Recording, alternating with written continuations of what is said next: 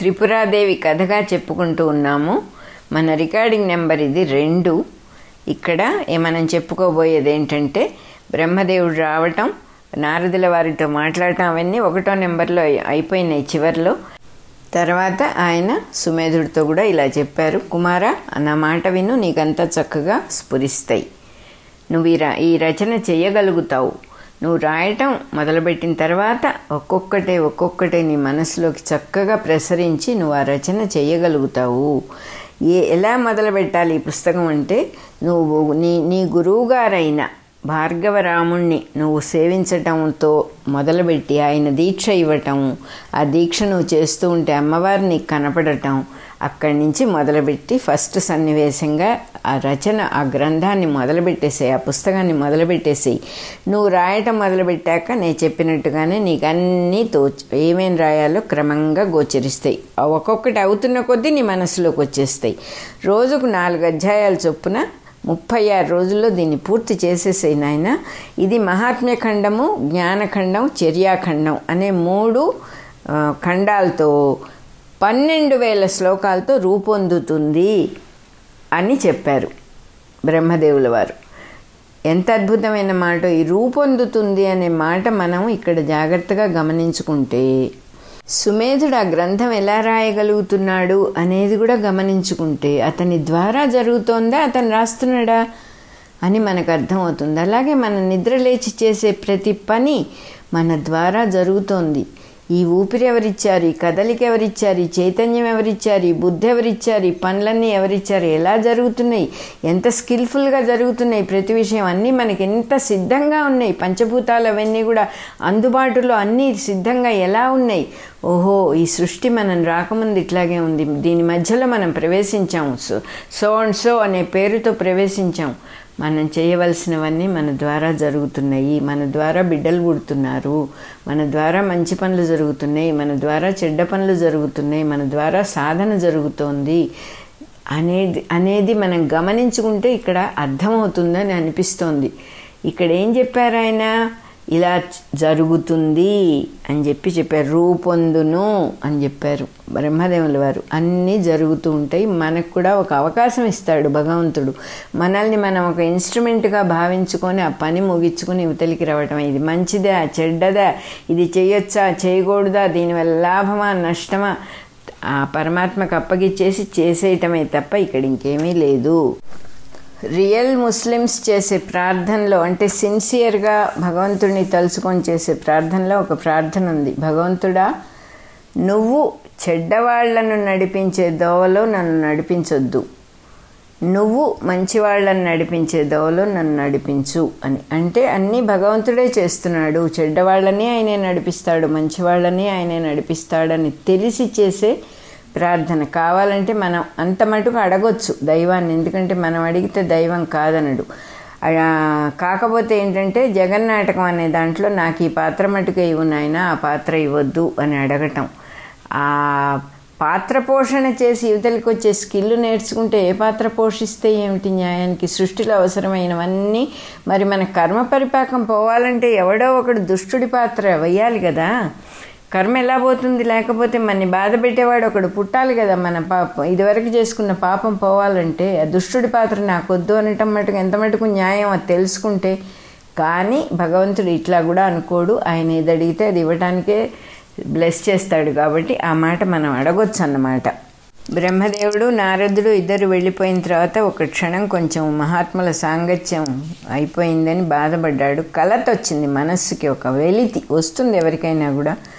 అందులో బ్రహ్మదేవుడు నారదుడు వచ్చి వెళ్తే కలత లేకుండా ఎట్లా ఉంటుంది? సరే రెగ్యులర్ రెగ్యులర్ పనులన్నీ చేసుకోవాలి కదా అని వెంటనే నదికి వెళ్ళాడు వేగవతి నదికి వెళ్ళాడు స్నానం గీనం అన్నీ చేసుకొని సంధ్యాదులన్నీ చేసుకొని మీనాక్షి సుందరేశ్వర్లని పూజ చేశాడు గణపతిని పూజ చేశాడు గురుదేవుడైన భార్గవరాముణ్ణి పరమగురువైన దత్తాత్రేయుణ్ణి మహావిష్ణువుని పరమేశ్వర్లను అందరినీ స్మరించి చక్కగా నమస్కారం పెట్టుకొని స్వర్ణ పద్మిని తీరంలో గ్రా పుస్తకం రాయటం మొదలుపెట్టేశాడు. వెంటనే వాళ్ళు అట్లా వెళ్ళారు. నారదుడు బ్రహ్మదేవుడు ఈయన స్నానం చేసి దేవుళ్ళని గురువుల్ని అందరినీ పూజ చేసుకొని రాయటం మొదలుపెట్టేసేసాడు. ఏం రాస్తున్నాడు? ఎలా? ఆయన చెప్పారు కదా. ఓం నమ కారణానంద హృద్బీజాకాశగాత్రిణి అని మొదలుపెట్టాడు ఆ గ్రంథాన్ని. మొదలుపెట్టి సా భవే త్రిపురైవ హ్రీం అని ముగించాడు. గ్రంథం అయిపోయింది రాయటం. ఈ రెండు మొదటి సెంటెన్సు చివరి సెంటెన్సు అన్నమాట. అంటే ఓం అని మొదలుపెట్టాడు కాబట్టి ఓంకారమేమో శివుడి ప్రణవం. శివ ఓంకార శివుడే ఓంకార స్వరూపుడైన శివుడిది శివ ప్రణవం. హ్రీంకార స్వరూపుడ స్వరూపమైన ప్రణవం అమ్మవారి స్వరూపం. అంటే హ్రీం అనేది ఓం అనేది రెండు ప్రణవాల మధ్యలో ఈ పుస్తకం అంతా కూడా వచ్చినట్టుగా ఉండి ప్రణవాత్మకం అయిపోయింది గ్రంథం అంతా కూడా. ఓంకార స్వరూపమే అయిపోయింది ఈ గ్రంథము అని చెప్పి చెప్తూ ఉన్నారు. ఇక్కడ ఇది అయిన తర్వాత పుస్తకం అయిపోయింది. ఒకరోజు నారద మహర్షి సుమేధుని చూడటానికి వచ్చాడు.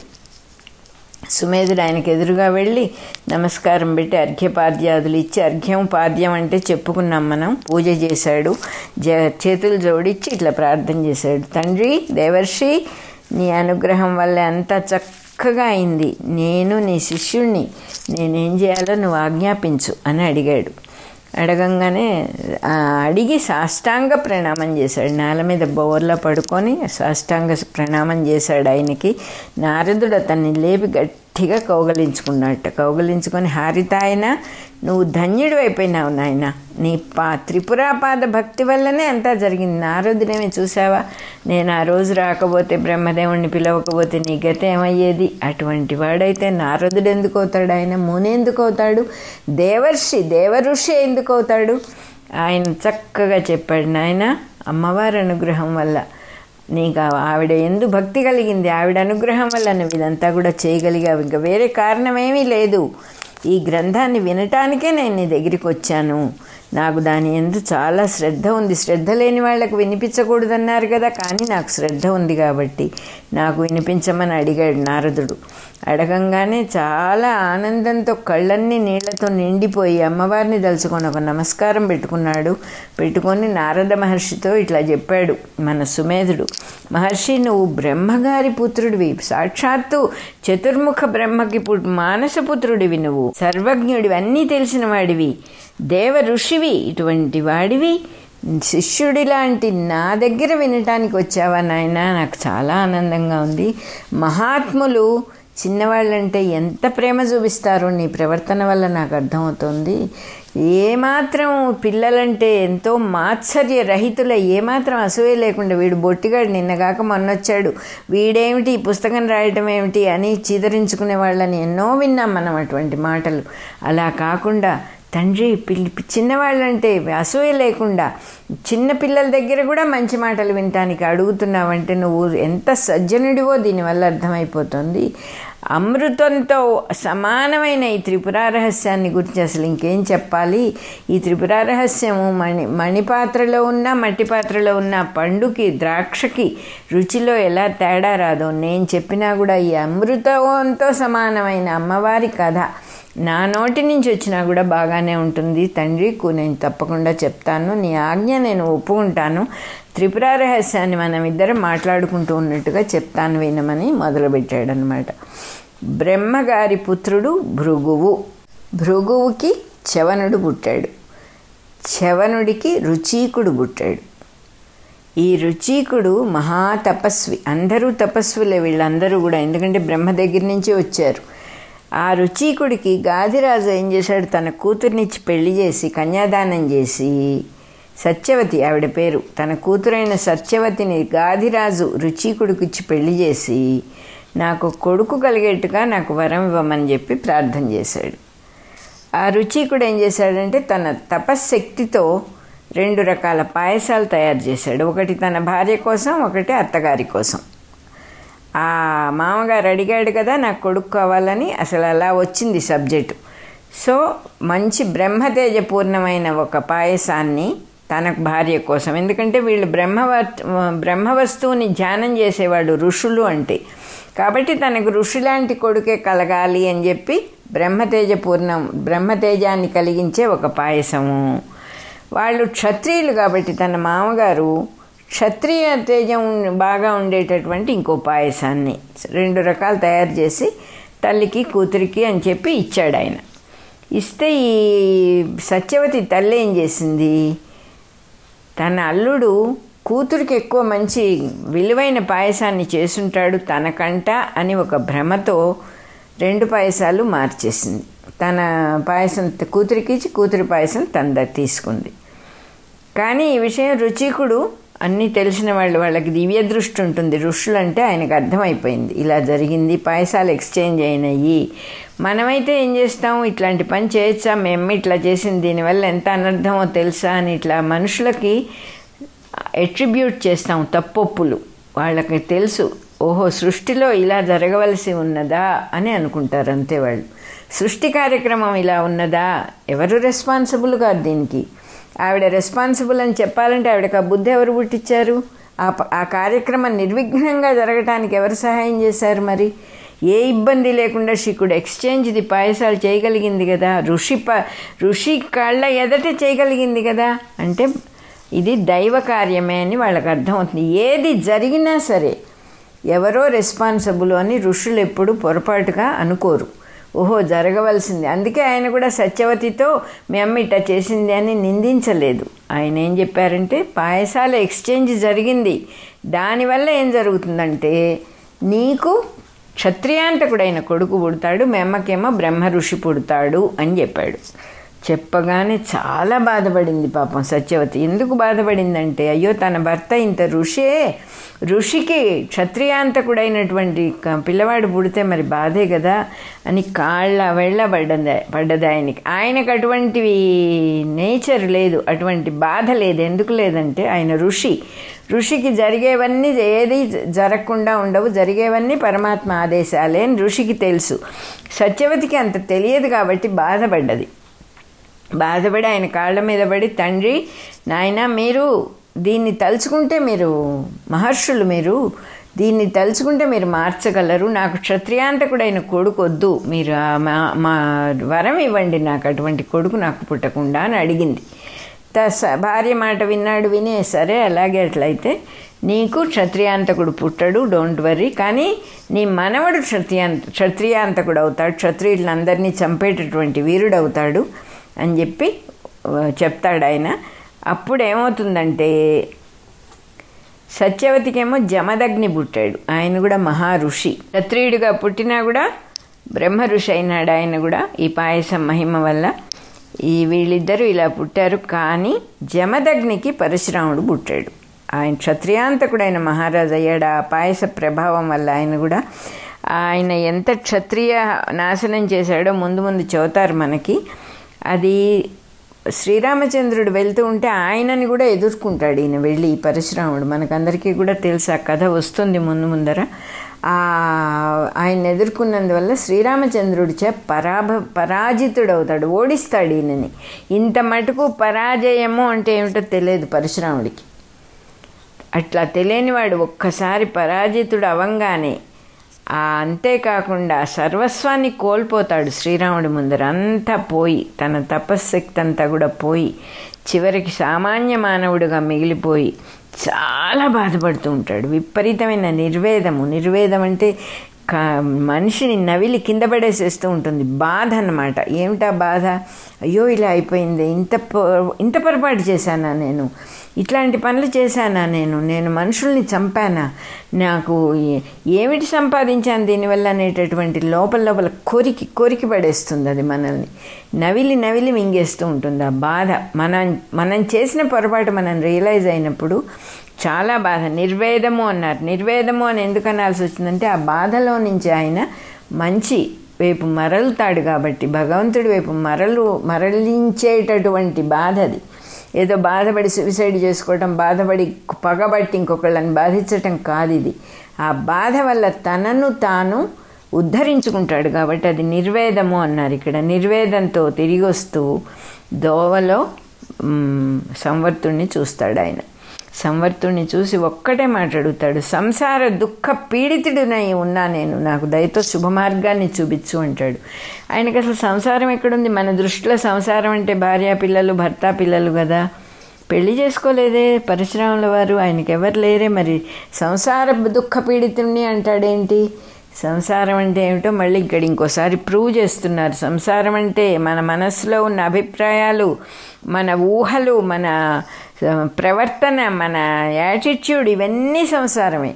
ఇవేం అక్కర్లేదు స్థిమితంగా హాయిగా ఉండొచ్చు. ఎవరి గురించి ఏ అభిప్రాయం మనం పెట్టుకోక్కర్లేదు. ఏ వస్తువు గురించి ఏ పరిస్థితి గురించి ప్రతి దాన్ని అనలైజ్ చేసి దాన్ని ఒక క్యాప్సులైజ్ చేసి ఒక ఇది ఇది ఇది ఇది ఇది ఇది అని మనం ఏ రకమైన అభిప్రాయాలు కంక్లూజన్స్ చేసుకోక్కర్లేదు అని ఇక్కడ అర్థం చేసుకోవాలి. మన సంసార దుఃఖ పీడితుండైనా ఆయన ఏమిటి బాధపడుతున్నాడు ఆయన అయ్యో ఇలా చేశానే.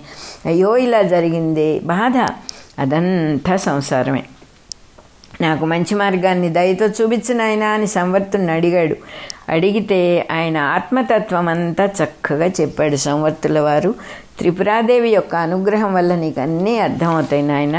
కానీ ఒక్కసారి విన్నంత మాత్రాన ఇది నీకు లోపలికి గట్టిగా పట్టుకోలేవు దీన్ని. కొత్త కదా నీకు కూడా. అందువల్ల గురువర్యుడైన దత్తాత్రేయుల వారు పక్కనే ఉన్నారు. ఆయన ఆశ్రయించు అని చెప్పేసి వెళ్ళిపోయాడు. ఆదేశించి ఆజ్ఞ చేశాట ఆయనను గురువర్యుడి దగ్గరికి వెళ్ళు అని చెప్పి చెప్పి సంవర్తుడు వెళ్ళిపోయాడు. వెంటనే భార్గవరాముడు భార్గవరాముడు అంటున్నారు భృగు వంశం నుంచి వచ్చినవాడు కాబట్టి మనం చెప్పుకున్నాం కదా బ్రహ్మగారి పుత్రుడు భృగువు. భృగు పుత్రుడు చవనుడు చవనుడి పుత్రుడు రుచీకుడు. రుచీకుడి మనవడు పరశురాముడు. రుచీకుడు కొడుకు జమదగ్ని జమదగ్ని కొడుకు పరశురాముడు. అందువల్ల భార్గవుడయ్యాడు ఆయన భార్గవ రాముడు దత్తాత్రేయుని దగ్గరికి వెళ్ళిపోయి ఆయన్ని శరణు వేడాడు. తండ్రి నన్ను రక్షించు అని. ఆయన కూడా దత్తాత్రేయుల వారు కూడా భార్గవుడికి త్రిపుర రహస్య మహత్యం అంతా బోధించి మంత్ర దీక్ష ఇచ్చారు. ఆ దేవి ఉపాసనంతా అమ్మవారి ఉపాసనంతా ఎలా చేయాలో అదంతా చెప్పారు. భార్గవుడు పన్నెండేళ్ళు పన్నెండు సంవత్సరాలు చక్కగా త్రిపురాదేవిని ఉపాసించి సిద్ధి పొందాడు. కావలసిన సిద్ధిని పట్టి పట్టుకున్నాడు ఆయన దత్తగురువు గారు అప్పుడు దేవి తత్వాన్ని దేవి చర్యా విధానాన్ని కూడా ఇంకా ఫర్దర్ ఏమేం చేయాలో ఆత్మతత్వాన్ని అన్నీ కూడా ఉపదేశం చేశారు ఆయన. ఇట్లా భగవంతుడైన దత్తాత్రేయుడు భార్గవుడికి ఉపదేశించిన ప్రకారం అలాగే స్టార్ట్ చేసి సుమేధుడు నారదుడికి కథ అంతా చెప్పడం మొదలుపెట్టాడు అనమాట ఇలా జరిగింది. దత్తాత్రేయుల వారు మా గురువుగారికి ఇదంతా ఉపదేశించారు. ఆయన నాకు చెప్పారు అని ఇలా చెప్పుకుంటూ వచ్చాడు. తర్వాత త్రిపుర రహస్యాన్ని గురు గురు శిష్య పరంపరత లోకంలో త్రిపుర రహస్యం చాలా ప్రసిద్ధమైంది. ఫస్ట్ నారదుడికి చెప్పాడు. వినేవాడు ఫస్ట్ శ్రోత నారదుడు ఫస్ట్ వింటున్న వింటున్నవాడు నారదుడు ఫస్ట్ వక్త చెప్పేవాడు. సుమేధుడు అయ్యారు ఇక్కడ. ఆ తర్వాత ఇది శిష్యులందరికీ కూడా సుమేధుడు బోధించడం వాళ్ళు వాళ్ళ శిష్యులకు చెప్పడం నోటితోనే ఒకళ్ళ నుంచి ఒకళ్ళకి మొత్తం ఈ శాస్త్రం అంతా లోకంలో చాలా ప్రసిద్ధమైంది గ్రంథంగా రాలేదు. పై వృత్తాంతాన్ని గమనిస్తే మనకి లోకంలో ఏది దానంతట అది జరగదు దానికి ఒక పద్ధతి ఉంది ఒక సిస్టమేటిక్గా జరుగుతాయి ఏదో కారణం ఉంటుంది యాక్సిడెంటల్గా జరగవు అని చెప్పి చెబుతూ ఉన్నారు. There must be sufficient cause అంటున్నారు. అని అర్థం చేసుకోవాలి. ఇది ఒకడు చాలా సర్వసామాన్యంగా ఉంటాడు. సడన్గా వాడు చాలా గొప్పవాడు అయిపోతాడు రిచ్ అయిపోతాడు. ధనికుడు అయిపోతాడు ఒకడు అద్భుతమైన గ్రంథం రాస్తాడు సడన్గా. ఒకడు ఇంకో మహా మహా తెలివితేటలతో ఎన్నో మంచి పనులు చేస్తాడు. సడన్గా జరుగుతూ ఉంటాయి ఇవన్నీ వాళ్ళ జీవితంలో. ఎందుకు జరిగింది? ఎట్లా జరుగుతుందంటే ఇప్పుడు మనకు కారణం కనపడకపోయినా కిందటి జన్మలో వాళ్ళు ఏదో చేసుకొని ఉండాలి. అందువల్లే ఇది సాధ్యమవుతోంది అని చెప్పి చెప్తూ ఉన్నారన్నమాట. మనం సుమేధుడి సంగతే తీసుకున్నా కూడా ఏమి తపస్సు చేశాడు అతను? మిగతా ఋషులందరితో కంపేర్ చేస్తే చాలా తక్కువ తపస్సు అతను చేసింది. కానీ కిందటి జన్మలో అంతకుముందు అసలు ఏం తపస్సు చేసుకున్న తను మహాభక్తుడైన అలర్కుడికి అలర్కుడయి మహాభక్తుడైన సుమంతుడికి కొడుకుగా పుట్టాడో. ఆ కాస్త ఐదేళ్ళ లోపలే ఐ ఐ ఐ అని ఆ బీజాక్షరాన్ని జపం చేసినట్టుగా స్మరిస్తూ ఉన్నాడే.